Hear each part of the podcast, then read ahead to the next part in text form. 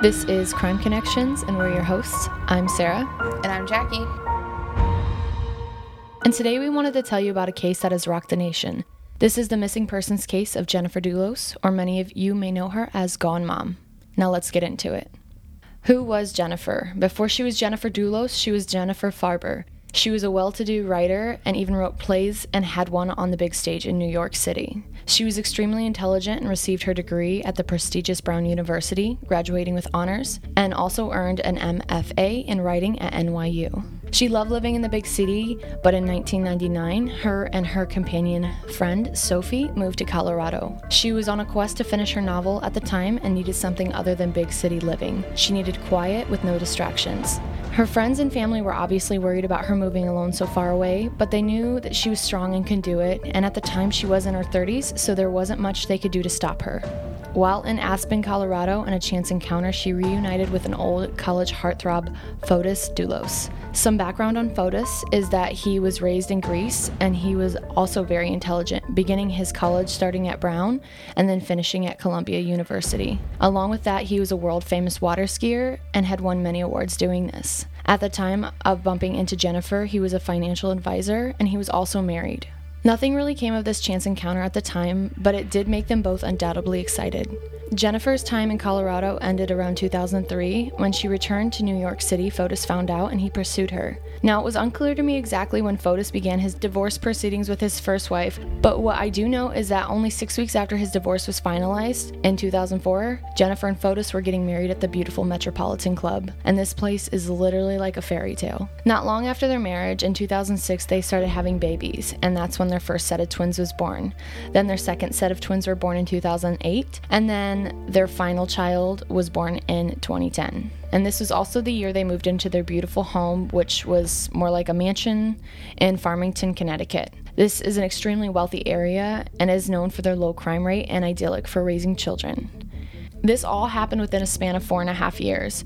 So, pressure with raising five new babies that was a lot. Now, I didn't really research the children that much because I don't think it's important that we talk about them today because none of them are adults. What I do know about them, though, is that they were ran as a unit according to the family spokeswoman, Carrie Luft, who is also a dear friend of the family and was Jennifer's best friend.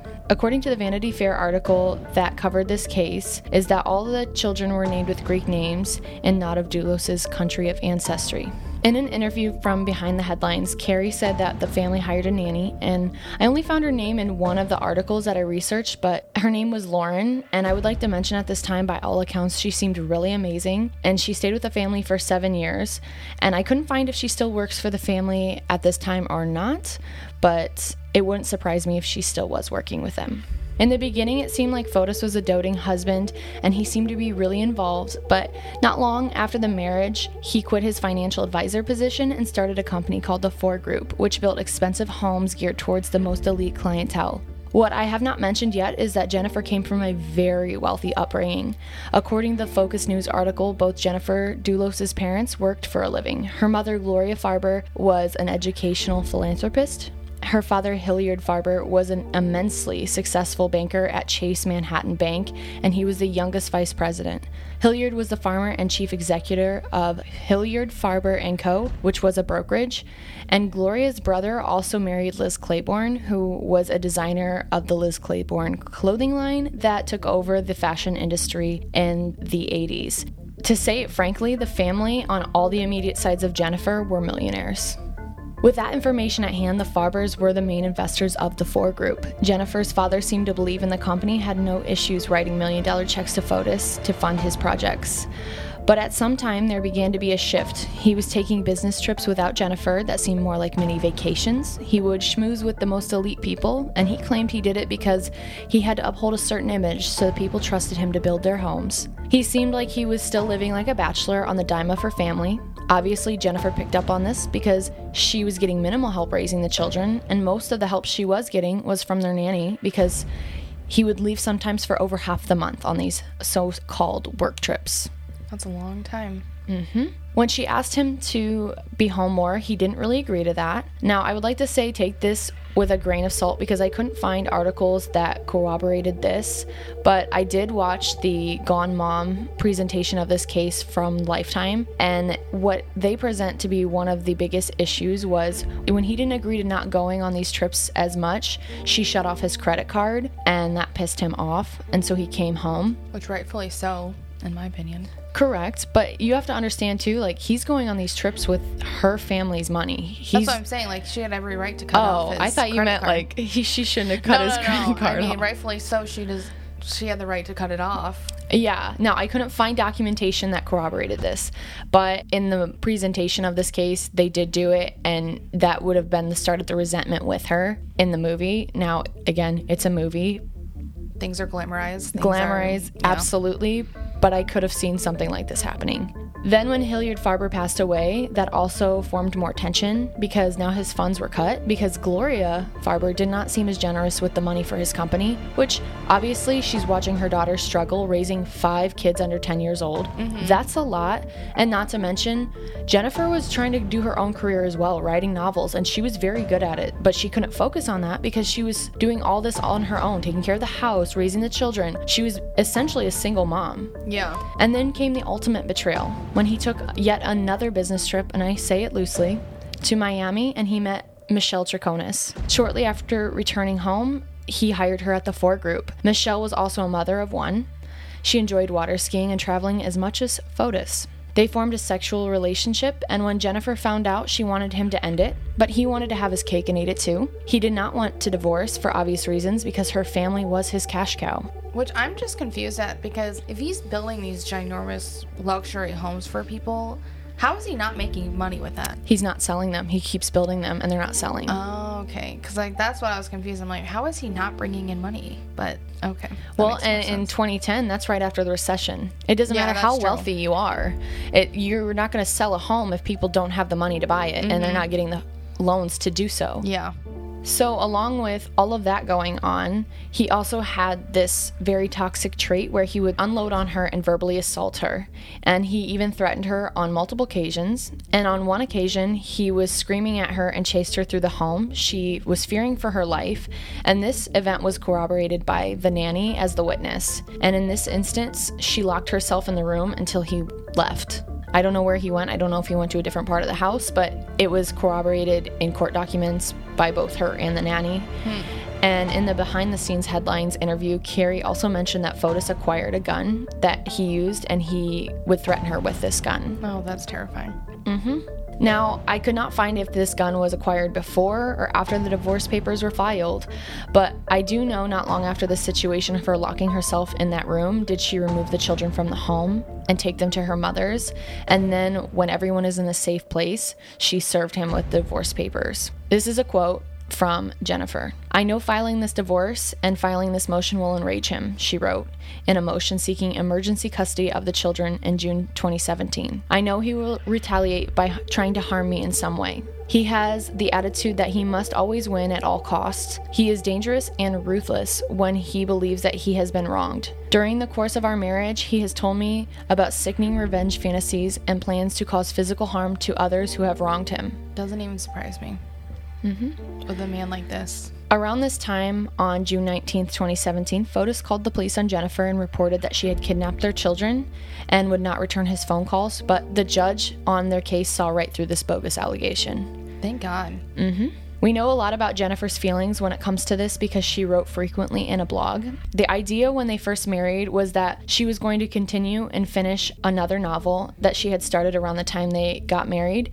She was to write and he was to uphold the Fore Group, but Jennifer had to put her career and her dreams on hold because he left all the child care and housework up to her, which we had mentioned previously.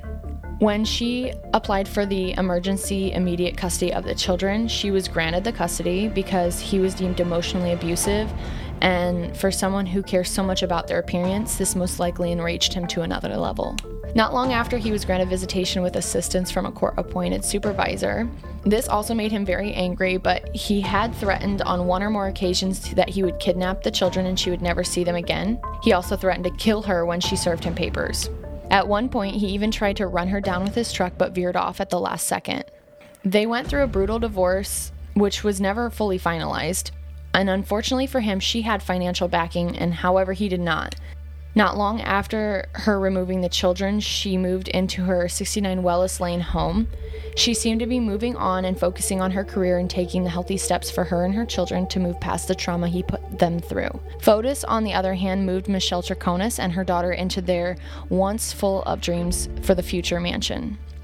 Fotis seemed to be playing house and starting a new life, but he still wanted his five babies back. At one point, there were allegations he asked the children to lie about being around Michelle Troconis, and that ultimately was the reason all of his custody was revoked. The divorce records include more than 300 motions. When a judge learned that Fotis had hung out with the children and Michelle Troconis at the same time, which was not permitted, and then he instructed the children to lie to Jennifer about this, his visits with the children were curtailed. It began to seem like at the end of the legal process, Fotis would not only lose custody but go bankrupt, according to the Vanity Fair article. At the time of the divorce proceedings, she filed for a restraining order, but she was denied because she could not provide physical proof that he had physically assaulted her. Therefore, he was still able to pull his stunts, scaring and threatening her. I would like to say I don't understand why you cannot put a restraining order on someone, If they threatened to kill you, or if if you just don't want that person to be around you legally, why can you not force that? Like I don't understand that. Why do you have to prove someone that he physically, hurt you. hurt you or something? That does not make one sense. Like it does, just doesn't make sense to me. Well, and that's the thing too. It's like the lead up. After someone says so many times, "I'm going to kill you," "I'm going to kill you," eventually, either they're not going to be a chicken and not do it, or they're going to be like, "I'm going to follow through with what I've been saying I'm going to do." Yeah. And now all of a sudden, you have someone who's been begging to have the restraining order go missing in this case, mm-hmm. or murdered, Yeah. and. And why? Why? It was senseless. She could have had all that. And yeah, that doesn't mean he can't break the restraining order, but he would have had more repercussions if he would have had the restraining order. Mm-hmm. Yeah. I mean, he tried to run her down with a damn truck, for God's sake. it's always women are crying wolf, and we just want attention and aren't taken seriously. It And then- happens too many times. Mm-hmm. So, on the morning of May 24th, 2019, around 8 a.m., Jennifer drops her children off to school and then she returns home to prepare for a doctor's appointment in the city. And that is it. 50 year old Jennifer Dulos was never seen or heard from again. Now, I'm going to tell you what Fotis Dulos was doing on the morning of May 24th, 2019. Fotis woke up on May 24th, 2019. He had his alarm set for 4:20 a.m. Then he leaves the Farmington home in a red Tacoma pickup truck owned by one of his employees. I'm not sure why it was there. It was never really mentioned why it was there, but it was. At 5:20 a.m., he was caught on camera on the Merritt Parkway cameras, which is a highway, and ironically, it's going towards Jennifer's home.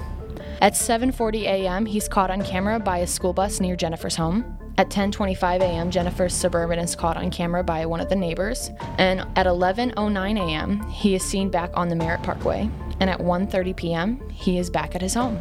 Now I'm going to tell you what the police think happened during this time frame. Presumably, this is him. He's caught on camera biking near Jennifer's home on a neighbor's house camera. What police believe happened is that he parked his truck at the nearby Waveny Park in New Canaan and biked to her home and waited for her to come home after she dropped the children off. They believe he murdered her in the garage and then cleaned up and then put her, the cleaning supplies, and his bike into her suburban and drove it back to the park where he transferred all the cleaning supplies, the bike, and her body into the red Tacoma pickup truck. Somewhere in between New Canaan and Farmington, he hid her body. Now, I would like to point out at this time, he also asked the owner of the red Tacoma pickup truck to replace the seats. Yeah, he asked Are them. Are you kidding me? I'm not. I'm not. He asked them to replace the, the seats in the truck because in one of the interviews he said he hugged Jennifer and he didn't want her hair to be on the seat if they had to search the truck. Bullshit. That's what I'm saying. Please. Wow. yeah, yup. Police were notified by the nanny after she couldn't get a hold of Jennifer. She went to Jennifer's home and noticed that her purse was laying on the floor, which obviously was weird. Mm-hmm. She also noted that the paper towels were missing, and she knew it was weird because she had stocked them the night before and there was almost none there. She also mentioned that the car that she was going to take into the city was not the one missing. She specifically said she was going to take her other vehicle into the city. Now, I found that she herself had the appointment at around 10 a.m. And then she also had a dentist appointment for her children in the city as well. And I guess she was supposed to meet the nanny at their like dentist appointment. Mm-hmm. And the nanny noted that in all the time that she has worked for the family, not once could she not get a hold of Jennifer, no matter what. And she said it was completely out of character for Jennifer, so she called Jennifer's doctor, and they said Jennifer never showed up. Of course she didn't. And family and friends all said that this was out of character for her, that she always, everyone always knew, at least one person did, where Jennifer was, what she was doing. And Well, yeah, and she seems like put together. So if she made an appointment, she would go to the appointment or call if she couldn't. Exactly. Sort of. Police immediately wanted to speak to Fotis. One, because they found her car and they knew something was fishy. And then they also knew something was wrong with her home, being that there's paper towels missing and her purse is on the floor. They found enough evidence at her home to know that there was a brutal attack that had happened, though it was cleaned up. They used the luminol. The police department or detectives will use luminol, and it is a solution that reacts with blood to produce light. The luminol solution contains both luminol and hydrogen peroxide. The hydrogen peroxide reacts with the iron in the blood to produce oxygen. This oxygen then reacts with the luminol, changing the structure of the molecule and temporarily adding energy. Which when you see movies and things like that when they do the lights and they shut it off and you can always tell when there's been like a gruesome murder. Like csi is the best because they always show it and you'll see like it light up. That's what they did and they said that the garage was covered. They knew something bad had happened. So fotis agrees to meet with the police and he brings his lawyer. However according to the detectives in the behind the headlines interview he was six hours late they mentioned that he was also less than helpful. They ended up confiscating his phone because they had probable cause. Thank God. When they did this, they tracked his pings and found out that he was all over Albany Boulevard the night of the 24th in a highly trafficked and camera area, dumping things in trash cans. Are you kidding me? Nope. Fortunately, they did find some of the evidence he threw away, not much. And what do you think was in them? Don't even look. What do you think was in them? I would guess her personal belongings, or maybe, um, like maybe what he killed her with. Well, they found her bloody undergarments and zip ties. Oh wow. Mm-hmm. I like how stupid do you have to be? Like literally.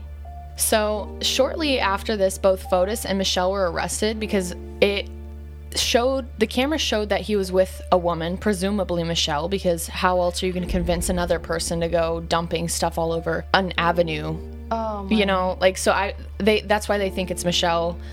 Obviously, there has to be some sort of proof to it because they were both charged with conspiracy to commit murder as well as tampering with evidence relating to this investigation. conspiracy. Mm-hmm. Because at this time, they don't know if if Jennifer's dead or not. Oh, okay. Police searched through a trash plant multiple times because that's where his phone was pinging as well. They used cadaver dogs, but they have never been able to find Jennifer there. According to the Vanity Fair article on this case, the day before, Fotis also had been in contact with Kent Mawhinney, I think I'm pronouncing that right, which was his attorney in the civil suit with Jennifer and Jennifer's mother about the custody of the children. So Fotis had called the day before and he had spoke to Kent's wife to ask if she would be willing to meet with Kent to talk at one of the Dulos's homes, which was super weird. It sounds weird when you read it. I'm not really sure what happened. He probably was like trying to get Someone to like create an alibi Yeah, potentially for him. thing.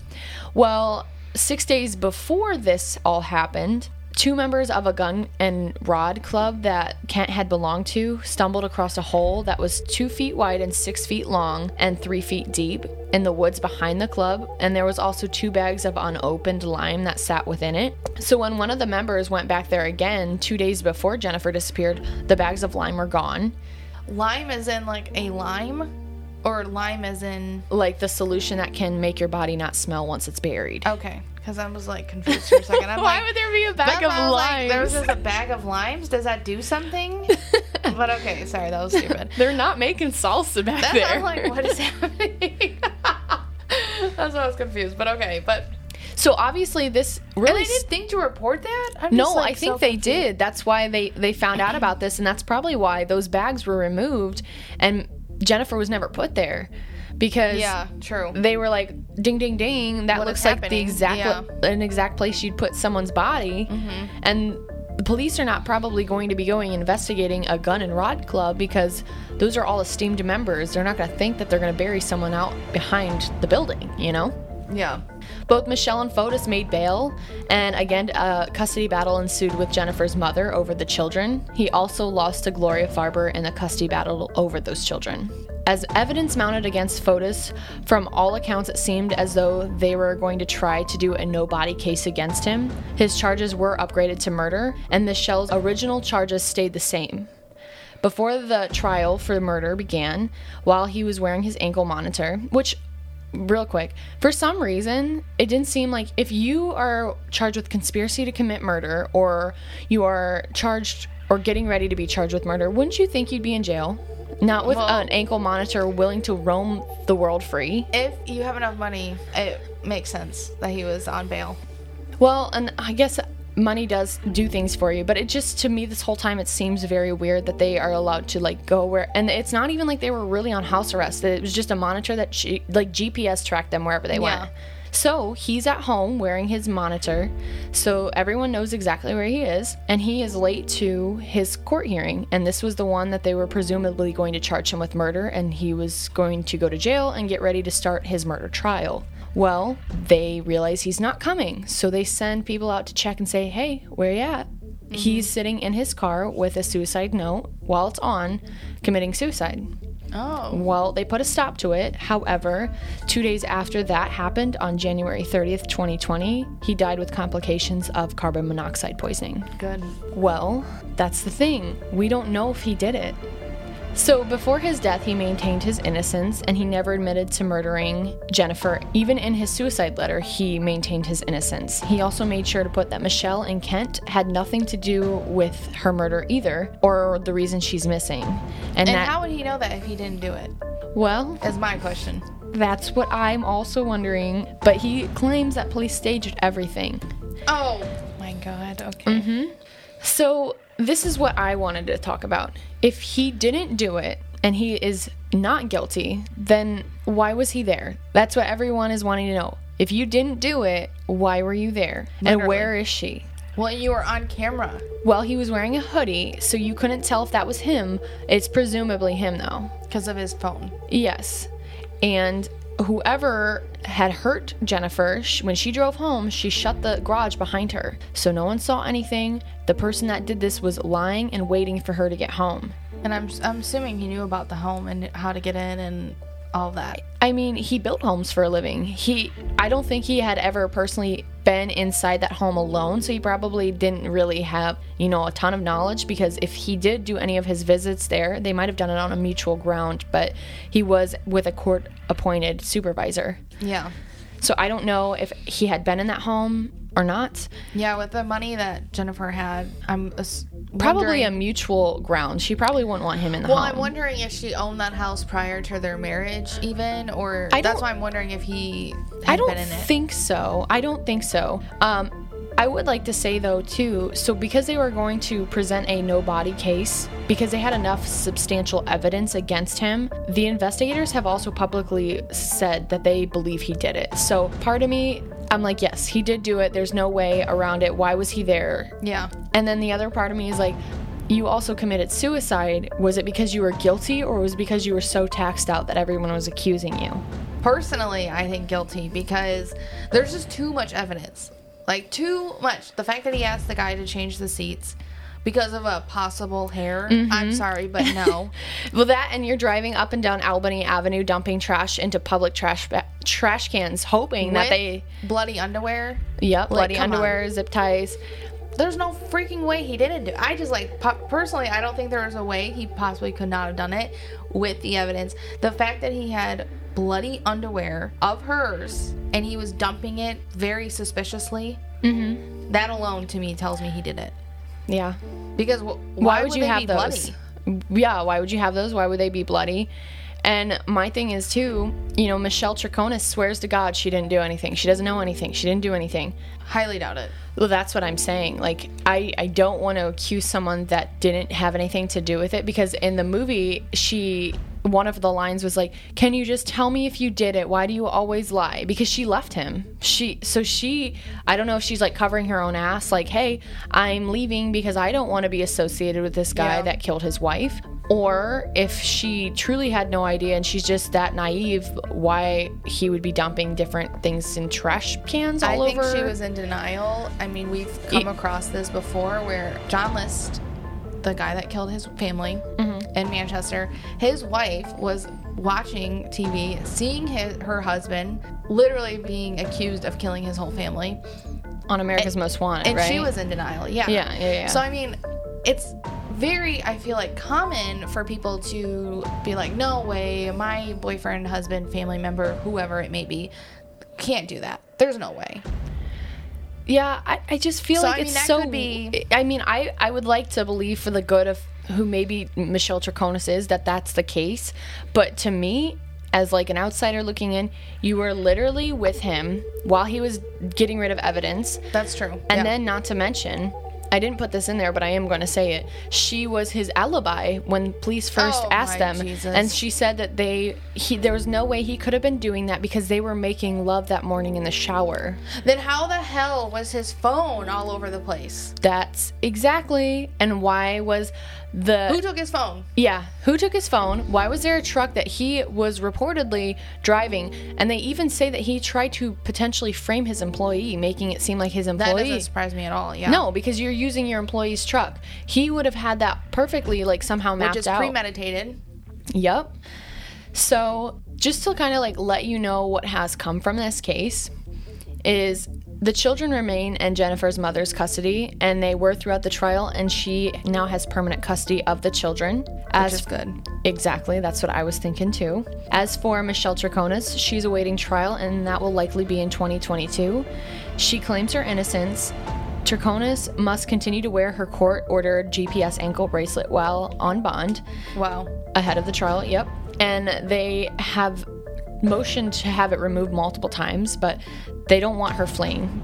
Well, yeah, and too freaking bad. Right. That's exactly what I'm saying. Like, you maybe she didn't kill Jennifer, but she had enough information to know that, like, He did. he did, and she was with him while he was getting rid of evidence. As for Kent Mo- Mawhinney, um, again, I'm really sorry if I'm saying this wrong. He was also charged with conspiracy to commit murder and disappearance of Jennifer. He's also had his attorney's motion to have his GPS removed because he wants to be able to coach hockey and he can't wear the skates when he has his ankle bracelet on. You have a dead girl on the, your hands, and you're telling me that's your. Oh, I want to coach hockey, but my ankle bracelet's preventing, Preventing me. me. Like, get the. Oh my. Yep. And These people, I cannot. They're. You can tell they're rich, snobby. Um, I just whistled. Well, I don't know if Kent is as rich as Troconis and Dulos, although I feel like Dulos probably isn't really that rich anymore because Probably not. no, because Jennifer was taking him to court and they were spending like thousands, like Oh, whole- yeah. uh, almost hundred thousand dollars a month in legal fees just I for fighting over the can children. Imagine, yeah.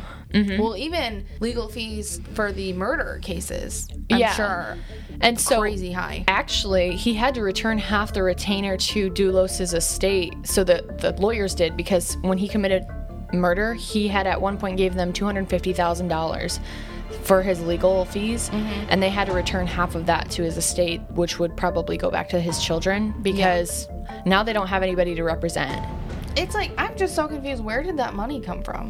Well, that's what I'm saying because at one point they had said he was going bankrupt from the custody battles and things like that, and now that Jennifer's father isn't supplying him Yeah. money, plus these homes are not really selling that well. Yeah, so it makes me wonder if they're being dramatic about him being quote unquote poor, mm-hmm. and his poor is like My rich? Yeah, like I'm just confused by that because I've heard of people being like that when someone is very very wealthy and then they're down to a hundred grand a year. Oh, they're so poor now. It's like But are they? Because that's like I wish I was that poor. me too, me Like, too. come the heck on. There's no way. So yeah, I'm wondering about that too. And I also wanted to mention too that another thing that kind of incriminated Michelle and Kent was that they had like written alibis that police found in a trash can where like Michelle kept giving the same alibi over and over again and they were like, "Well, that's really like memorized." And she was like, well, that's what happened. And he was like, Really? Because we found a paper that was wrote out with that exact statement on it. And they thought that was like um, hook, line, and sinker, you literally wrote out your alibi for Yeah. him. And I guess Kent was somehow wrapped into that as well. Yeah, I'm I'm very curious as what their role in the her murder is because like why would they risk their lives to help him murder her? I'm guessing money. And for Michelle, if Jennifer passes away, those children have huge trust funds that would end up being uh, Fotis's in, in Fotis's control. So then he would be So like promised money. yeah, promi- Yeah. maybe he promised money, or they were like maybe Kent was like his best friend. It was his lawyer throughout the entire custody battle. I mean, I don't really know, but my guess is usually no one agrees to put their life on the line like that unless there's a big sum of money at the end of it. That and also it is very easy to manipulate people into thinking someone is quote unquote crazy. Women specifically can be Made to be like super nuts, like Yeah. she's so crazy, please help me get my Yes. kids back, blah blah blah. So maybe he like pulled on their heartstrings to Yes. try to help do whatever he did to Jennifer. I believe that he was the one that probably did do it and they were just like the people after the fact that one Michelle was his alibi. Unfortunately for her, she was caught on camera. So now mm-hmm. she's a part of it. And then for Kent, there's no explanation as to why at the club you belong to and then shortly after a woman goes missing, there's two bags of lime. yeah, Yeah, that, very that- very suspicious. yeah, that's very hard for him to explain off. Now, I'm going to ex- explain really quick why everyone calls her Gone Mom. Norman Pattis was the new lawyer for Fotis Dulos because obviously Kent got himself into a little bit of trouble. And I don't know if maybe Norm had better I don't know, maybe maybe Norm was just a better defense attorney. I'm not sure. And one is a civil, one is a murder case. Mm-hmm. So Norm and Fotis' defense team said that the time frame that they had the day that she went missing was not sustainable and there was no way that he could have had enough time to murder her and hide her body. They say she faked her own death to make him look guilty and she's living out her life somewhere else. They said it was similar to the Gone Girl novel which eventually turned into a movie. However, this is not true according to the family and friends of Jennifer because she loved her children and she would never leave them behind or stage something like this. The coroner also says in many reports that the amount of blood that they found in Jennifer's garage would have been enough blood to prove that she probably received a life threatening injury that would not have been able to. You'd need extreme immediate attention like she wouldn't be able to heal from. she would not be able to heal from it and she probably would have died almost instantly. Now, they don't know what happened to her because one, they've never found a weapon. Fotis never told anyone what happened. Everyone always maintains their innocence. They're like, I had nothing to do with that. I don't know anything. Da, da, da. Well, no one knows what happened. They just know that there was so much blood in that garage that there's just probably no way she made it out of there alive.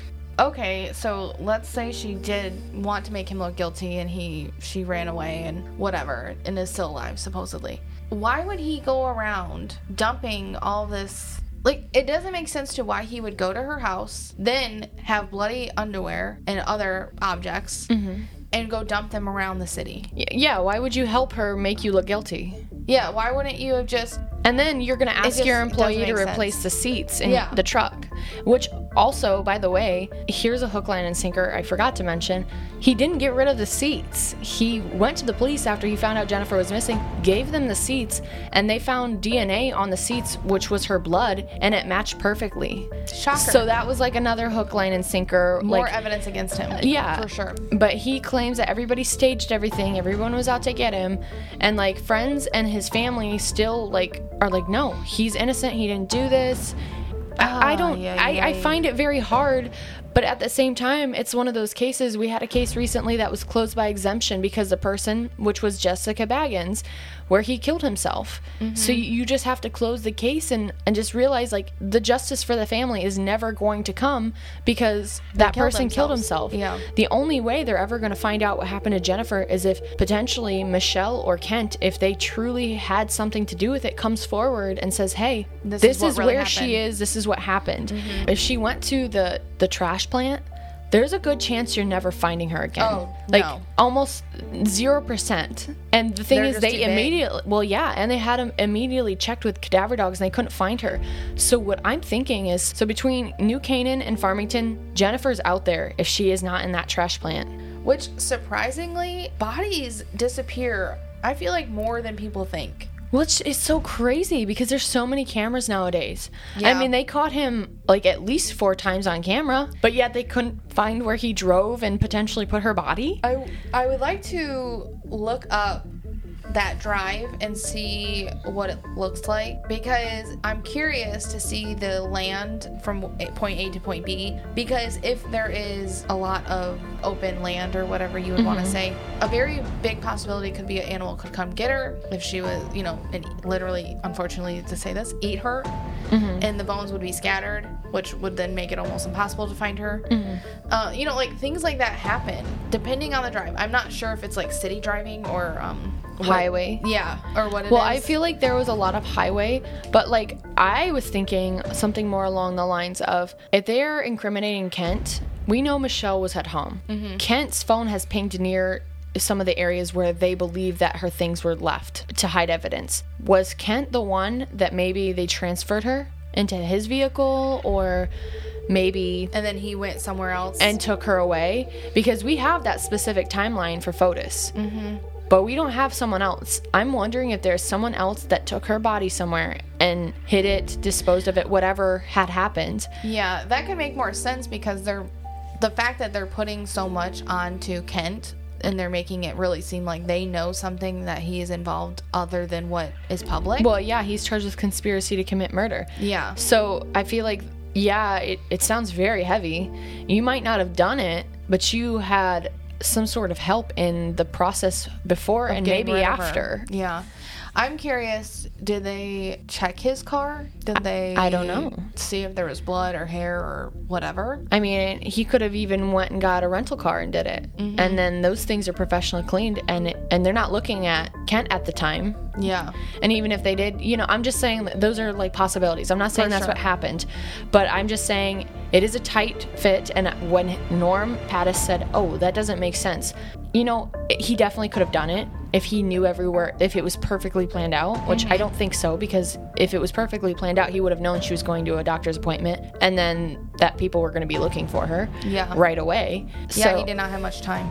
no. So I'm thinking he had someone help him, or he had it already pre-set up wherever he had placed her. Premeditated, yeah. Mm-hmm.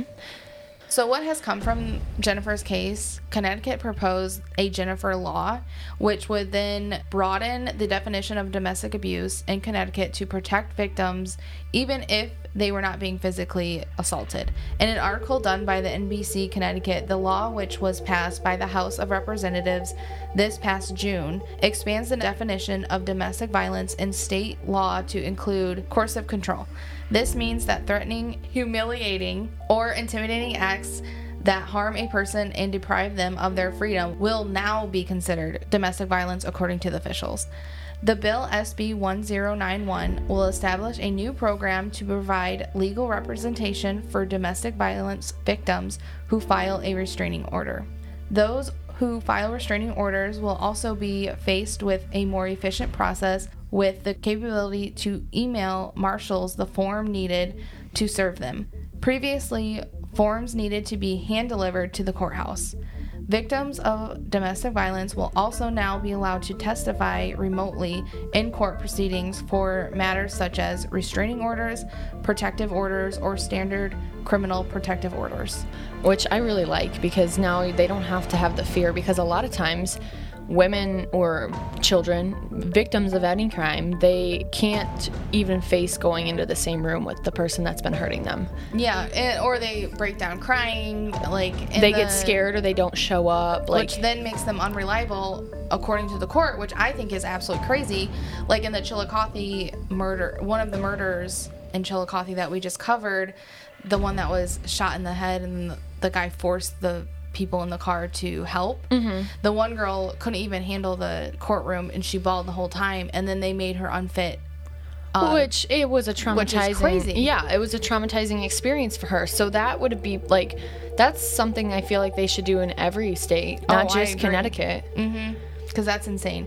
To expect a victim to face their abuser is absolutely ludicrous because there's so much trauma there. To expect them to be coherent and normal is like they're scared Asking a lot. yeah that's that's asking a lot and it's almost like re-victimizing them again especially in like cases with sexual assault and things Mm-hmm. like that you don't want to be sitting on on a stand with someone not even like 10 feet away from you looking at you knowing that they have potentially you know harmed you, Harmed you. humiliated you, anything. yeah It's yeah, it's crazy.